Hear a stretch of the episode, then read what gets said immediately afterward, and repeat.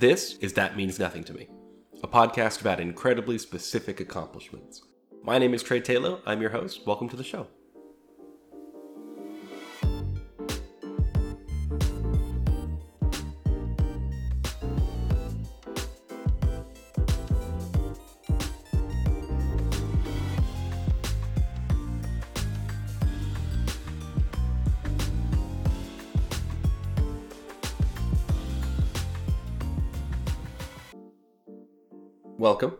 Welcome, welcome back. If you listened to the first episode, uh, and welcome uh, if you didn't, uh, although you totally should because it's really awesome and I'm really proud of it.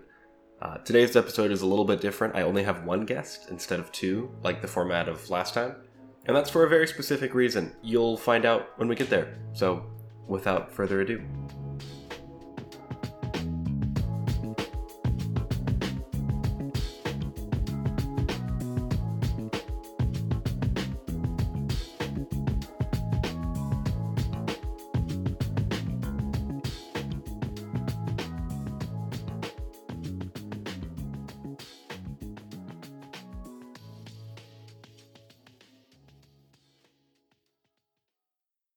My name is Mackenzie Bland. I am currently working as a marketing specialist at a software company. However, my goal is to get my PhD and become a professor. What are you going to be a professor of?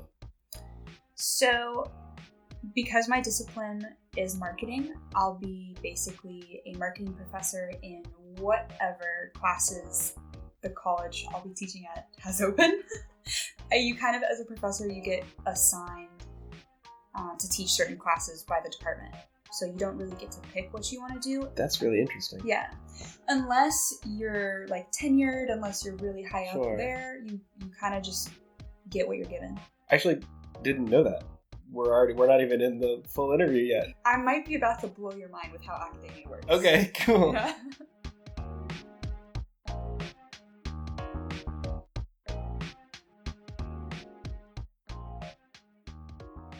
I'm proud of being able to research and publish my very own thesis. What was your title when you published it? Color and color placement effects on purchase intention of loot boxes in video games. Interesting. Yes, it's very, very niche. Incredible. Yeah. Incredible. A loot box in video games is, just in case you don't know, a box you can buy from the game, which is an in game purchase that has random cosmetics or items or things that make your character look different from other characters. Uh, recently in the news, they've been kind of a hot button issue because of the association of gambling with loot boxes and the fact that they're available to everyone, regardless of age, regardless of game that they're playing. What exactly about loot boxes were you studying? So, I'm specifically talking about the button that you press when you make the purchase. Usually, gold and purple and orange and blue, those are all um, signifiers of the rarities of the objects that you'll get. However, I'm specifically talking about the actual literal, like rectangular button. It's usually a rectangle, sometimes it's a circle, that says purchase or unlock box or whatever it may be but that actual button is called a call to action button or a conversion button. But that button itself is highly studied because the that color can uh, trigger a lot of different things in people, and it's very unconscious, and we don't realize that we're processing that color, but it actually makes us do things.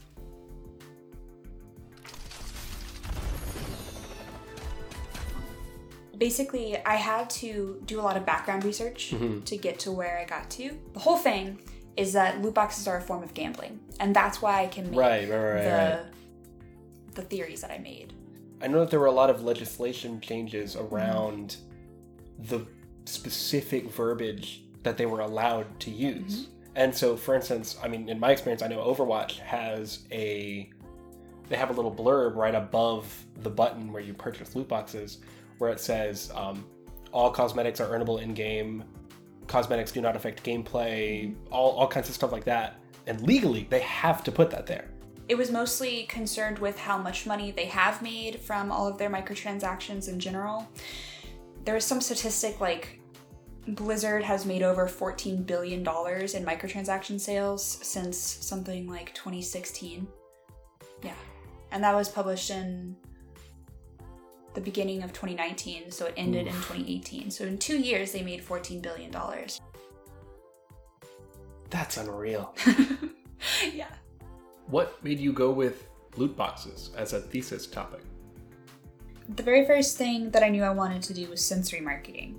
Sensory marketing, sensory consumer behavior is all of the research that goes into a certain smell that you come into a store and makes you want to buy something, or maybe the layout of a grocery store, or the a certain like sample or a certain sound that you hear when something is played to like when an ad is shown and you hear a jingle or something that's also sensory marketing. So i'm really into sensory consumer behavior. It's always been something i'm interested in because of my synesthesia. And i kind of just realized oh i can do research on this and at my level right now I kind of don't have a lot of resources to be able to do things with smell or taste or touch because those require very specific machinery. And I didn't obviously get funded for this. so I had to pick something that I could do over a computer screen. So that kind of left me with audio or visual. And then I kind of said, okay, well, I'll do visual. I'll do color because that's probably the easiest thing I could do, and I can really get into the weeds with the specific theories. And from there, I just started spitballing. And originally, I wanted to look at mobile games, but there wasn't a lot of other research on that. A lot wasn't a lot of good starting places to jump off of. And I just kind of googled like loot box color one day, not thinking anything of it, and all of those articles that you were talking about earlier for the legislation of loot boxes, those all showed up, and those all showed up with actual documented prior research where researchers show that loot boxes are akin to gambling. And I was like, this is it. And kind of jumping off from there, I got into the vein of gambling in color. So there's a lot of research that basically says that red when people are primed with the color red, they are in in specific betting situations, they're more likely to bet more frequently and bet higher amounts when they're primed with the color red. There's a lot of different studies that add in music and mood lighting instead of the chips that they're using or, or things like that. And pretty much all of them, even if it's not statistically significant, the data shows a trend in that direction of red being responsible for people just having riskier behavior. And so I was like, okay, maybe this can work with loot boxes. If loot boxes are so like gambling, then those same principles should apply to loot boxes in video games. And has that been done before? Like, has anybody really done the research you're doing? Nope. I am the very first person to publish something about color in loot boxes and kind of the, the color placement as well. And, I'll talk about that as well. Um, but a lot of times what we don't realize is that all of these companies blizzard riot etc they all have their own marketing r&d teams they have phds who are working for them that do all of that research in-house so it never gets published because that is their proprietary information and they don't want to share that with any of their competitors. They don't want the rest of the world to see what they're doing. And so, what I did was basically kind of the first time comparing all of those variables at the same time for the world to see. Right, because it, it, it makes total sense that they would do essentially the same research you're doing, mm-hmm. but not necessarily want the results to be publicly available yeah. or widely known. Exactly. Exactly. Once you once you kind of decided on what it was you wanted to write this thesis on, like how how did you start? Like what was the first step? I mean, because if if this has literally never been researched before, how how did you really decide like what information was important and what wasn't? What was the what was the jumping off point into this? So that's a really good question because that's what every single person who does research has to ask themselves. And the first step in writing a thesis is gathering as much information as you can that's already been published.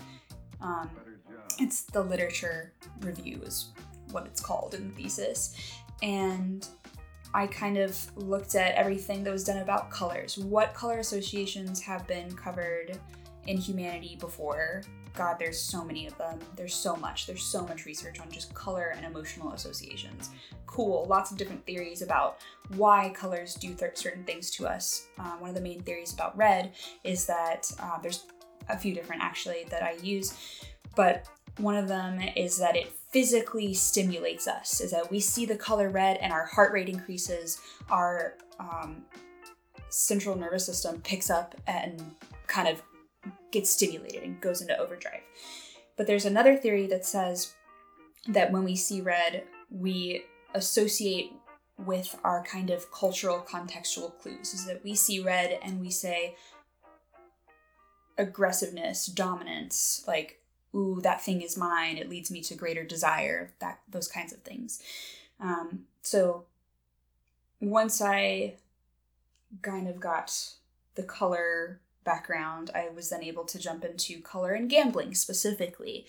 And then from there, the other twist about my research is the color placement. So not only am I looking at red versus blue versus gray as a control, I'm looking at where it's placed. So my whole thing is that I made kind of sample fake paywall screens for a loot box. And they're very simple. I made it literally in PowerPoint and it just says, has a picture of a loot box, says all of the items, all of the rarities, uh, all the odds to unlock those rarities, mm-hmm. and then has a button, a rectangular button that says unlock box now.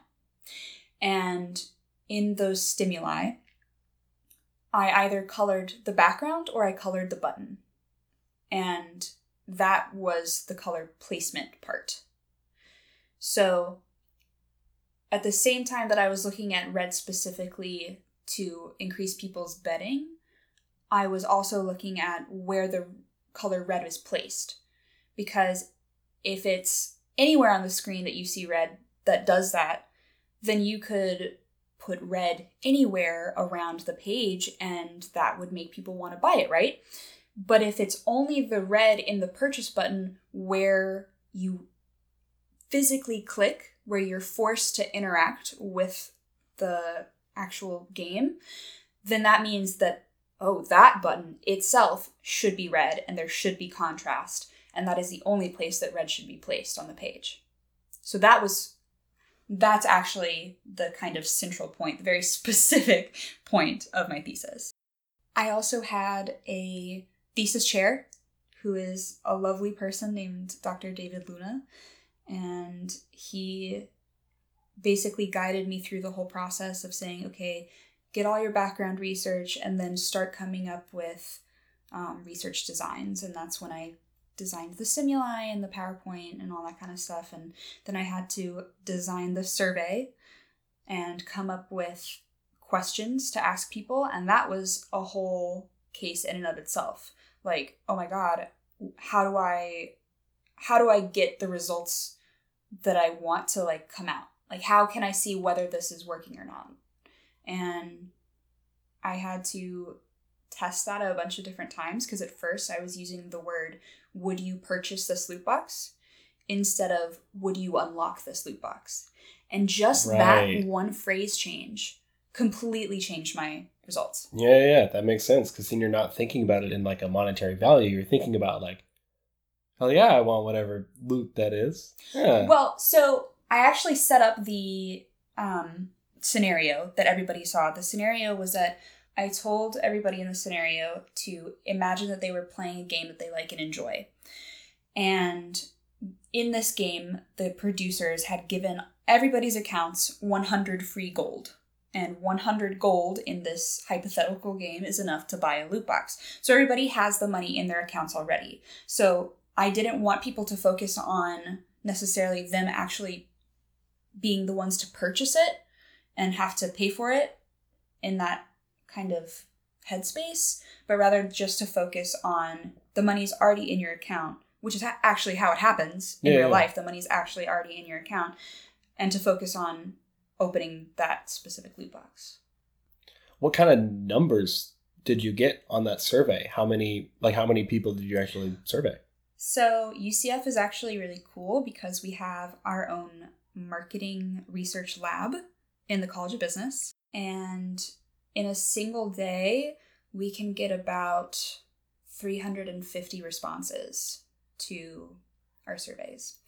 So, it allowed me to get a high, high volume of respondents, which was awesome because that meant that my data was all going to be whatever the results were, they were going to be statistically sound. Sure. Yeah, yeah. And um, that was super cool just to kind of wake up one day and see that my survey had 350 responses.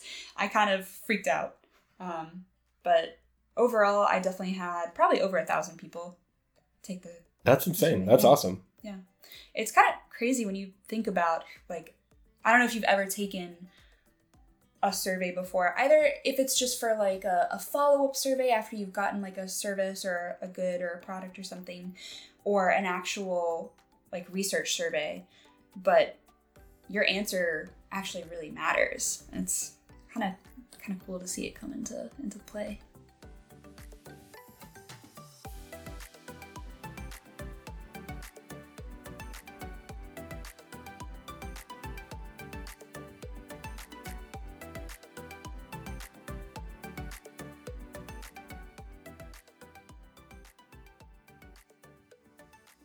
As a published researcher, what advice would you have for somebody that's sitting where you were when you first had this idea to start looking into loot boxes, when you were first deciding on what you wanted to actually write your thesis on?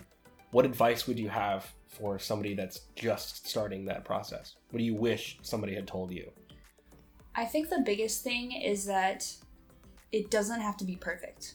Research doesn't lie, data doesn't lie. And whatever you get, if you're not getting the results that you want to get, that is okay. If you set out to do something and you set out to find research on something and it doesn't turn out the way that you want it to, you can start over. You can tweak. You can come at it from a different angle. There's always stuff that you can be doing and always stuff that you can be researching.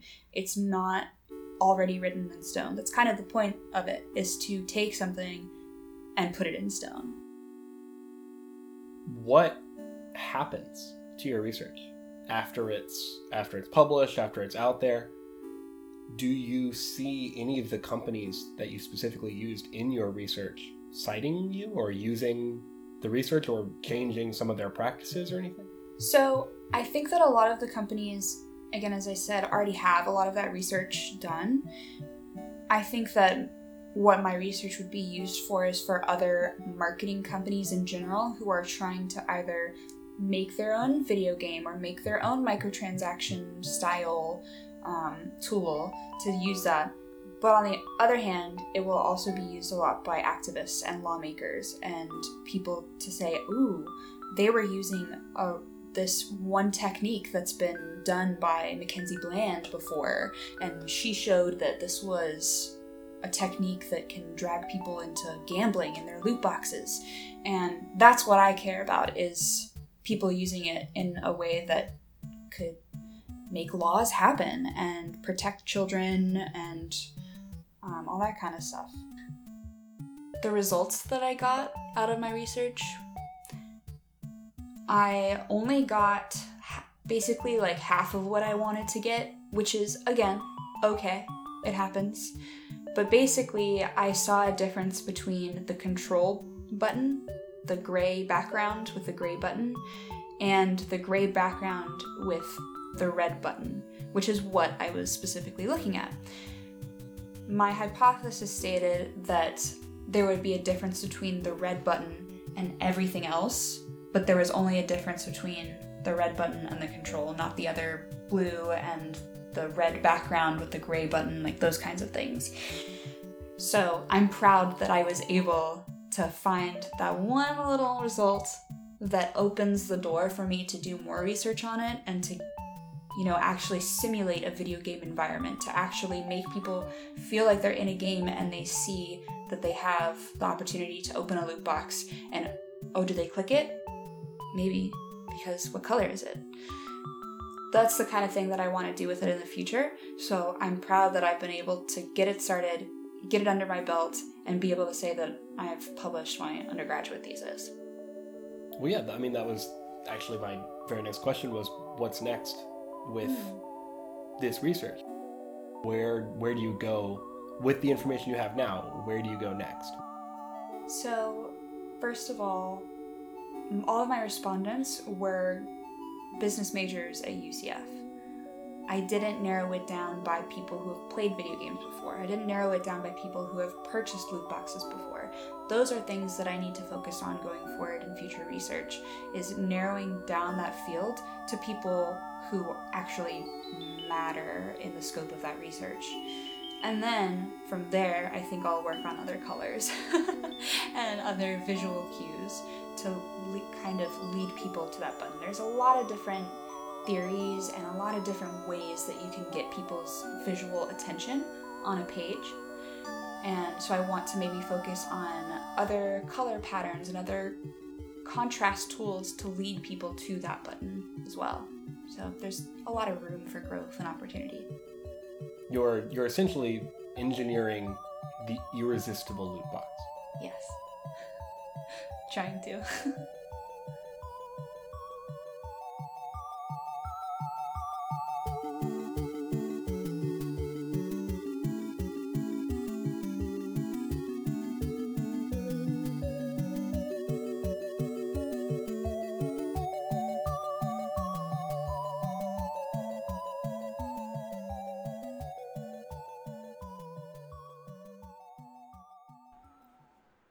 this next part of the episode you're about to hear is a little bit different. And it's different because we had just finished recording the interview you just listened to. And I remembered something that she had said earlier in the middle of a sentence. I didn't want to interrupt her um, and throw off her train of thought. And that was that Mackenzie had synesthesia. And in the spirit of full disclosure, Mackenzie is my oldest friend in the whole world. I have known her probably over 12 years. We have the exact same birthday. I'm 22 minutes older than she is. She hates when I remind her of that. But somehow I had missed this giant part of her life and how she experiences sound and color. And I think it adds so much credibility to the research she's done on color because of her kind of appreciation for handling it and experiencing it differently from other people. So I had a ton of questions about synesthesia itself, and she was happy to answer them. So that is the second half of the episode. Enjoy.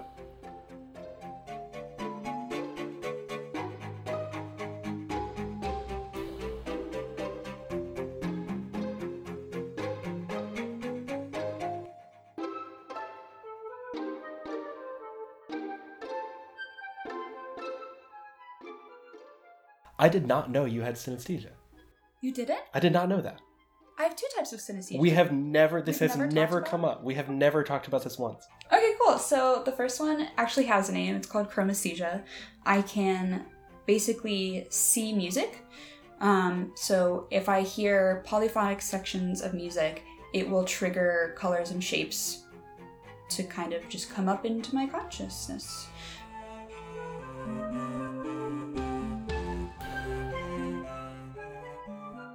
It's very specific. Like it's only when there's like polyphonic sections of music.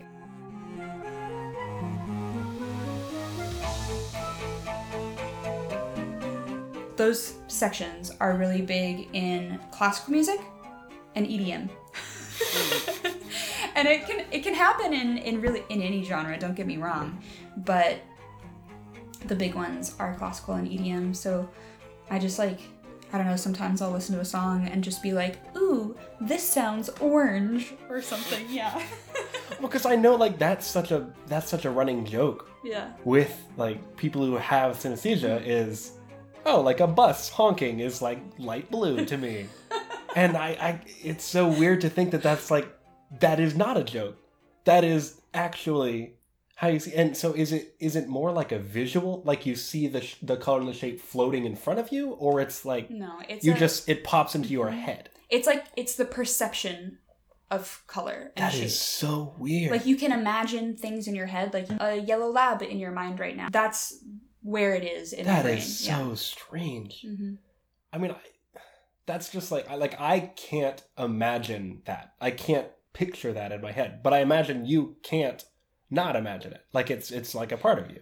I actually, growing up, I thought that everybody could do that, like naturally. And one day, I just remember in elementary school, I said something about it, like, "Oh, that music sounded like a gray cloud or something." I said something really stupid, and my friends all looked at me like, "What are What are you talking about?" world? Yeah, so I went home and talked to my parents about it, and they didn't believe me. Really? No, they didn't believe me until I kind of um, like sat them down and asked them to play me a song, and then I kind of like took some colored pencils and like drew it. But the um, the other one that I have, most people know it as ASMR, but I can feel sounds. There's a lot of ASMR videos on YouTube. It's kind of really popular, and a lot of people can get their tingles that's what it's called in the community is like is that feeling that that massage feeling it's called tingles but i've been getting those all my life and i get them in real life so if the the only stipulation of it is that it has to be otherwise completely silent whatever that trigger is if it's not a completely silent environment it will drive me insane It doesn't set it off. no it sets it off in the complete other way Interesting. but if it is completely silent, then it completely puts me at ease. It's the weirdest thing. Do you ever find it happening with noises that like you don't expect it to? Like I said, it has to be in a completely quiet environment. So the times that it surprised me are things like like assemblies at school. If we'd have a guest speaker and the guest speaker had like a certain accent or they spoke in a certain cadence or rhythm or something, I would suddenly just feel like, oh, I am so here for this assembly. I am just gonna be here for a while. Thanks, guys. Is it like like you said it, it feels like a massage, Mhm. right? Do different sounds feel differently? More or less, I would just say that kind of this is gonna sound weird, but scratchier, bassier, deeper sounds resonate with me lower in my spine, whereas kind of lighter sounds like tapping and um, people like smacking their lips or something, or like whispering, that gives me the feeling higher up. So, But it's always your it's always your back or like the back of your head. it's like from from the top of my head, like the crown of your head, to the base of my spine. So it literally just goes like kind of through your spinal cord and also your scalp.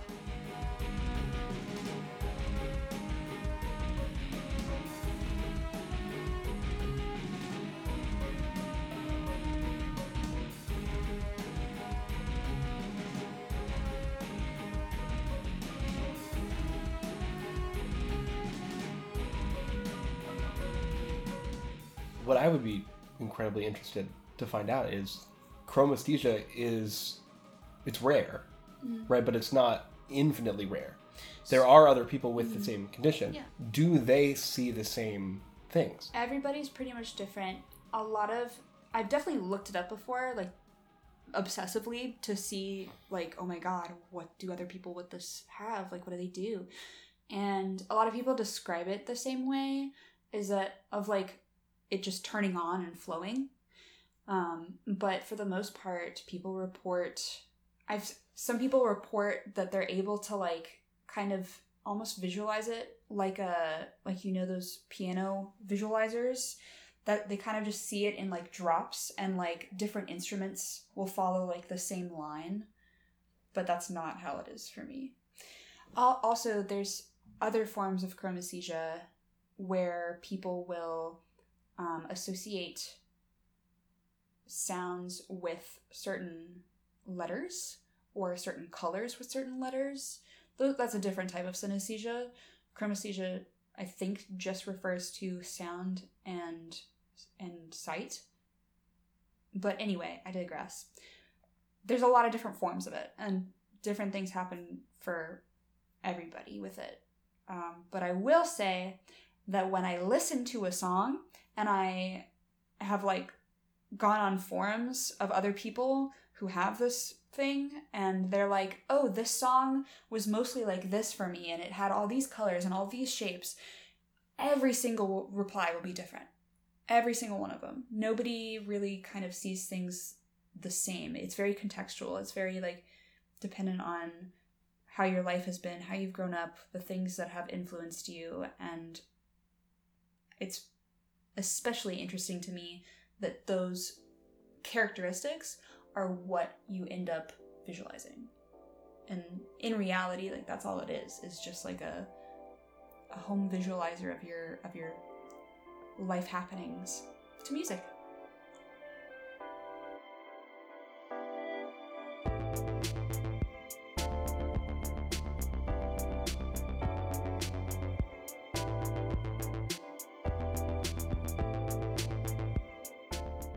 With this understanding of color that you have that not a lot of other people do how like what part of that made you the perfect person to write this thesis to do this research that nobody's done how does synesthesia affect the research you did So I think that it definitely spurred me on to doing sensory marketing in the first place. Um, but I think more specifically, I've just always been interested in is there a deeper meaning? Is there something deeper about color? Is there something deeper about the sounds that I feel that I maybe one day can discover for myself? And I think that would be really awesome. And that's definitely not the research that I've been doing and that I probably I probably won't do that research for a while, but it, it is a good start and it is my life goal to do research on that.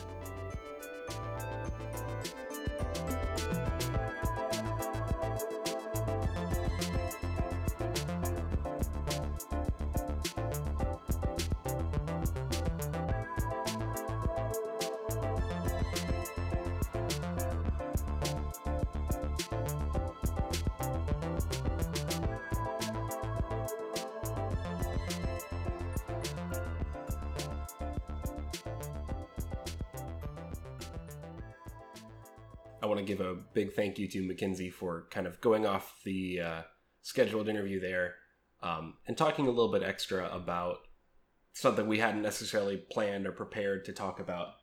Something I did during this section, all of the music that was playing was actually handpicked by Mackenzie. I wanted to have kind of audio references for what polyphonic sections in a song means.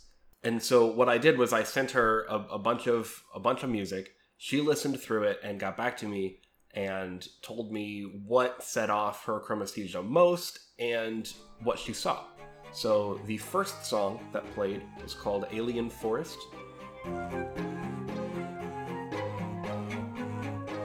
At around 50 seconds into the song, she heard red wide, smooth bottom with blue circles, drops, and yellow, orange waves.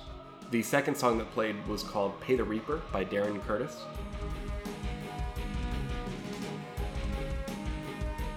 She said there was a lot going on. There was really tight, vertical, and shingly.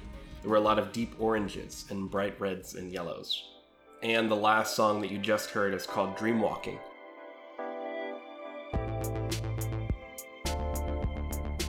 She saw deep purple, blue waves with yellow and pink circles all over the place.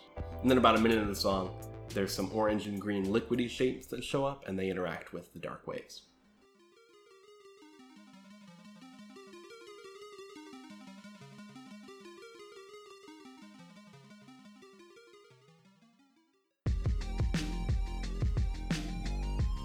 That Means Nothing to Me is a brand new podcast hosted by me, Trey Taylor. Audio editing is done on Audacity Suite 2.3.0. We're recorded on a Yeti Blackout omnidirectional mic. All of our music credits for this episode can be found in the show notes, as well as the link to Mackenzie's thesis if you would like to read it.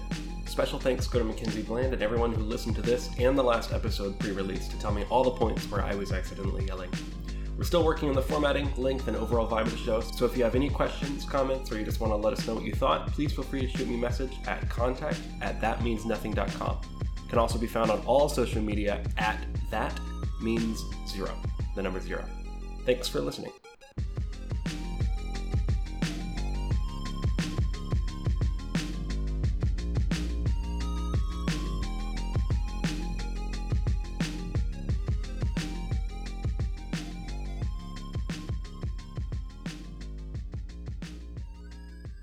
Okay, so this is Mackenzie, and I wanted to leave you all with a little bit of what I can hear and what I feel from ASMR. Thank you guys for listening.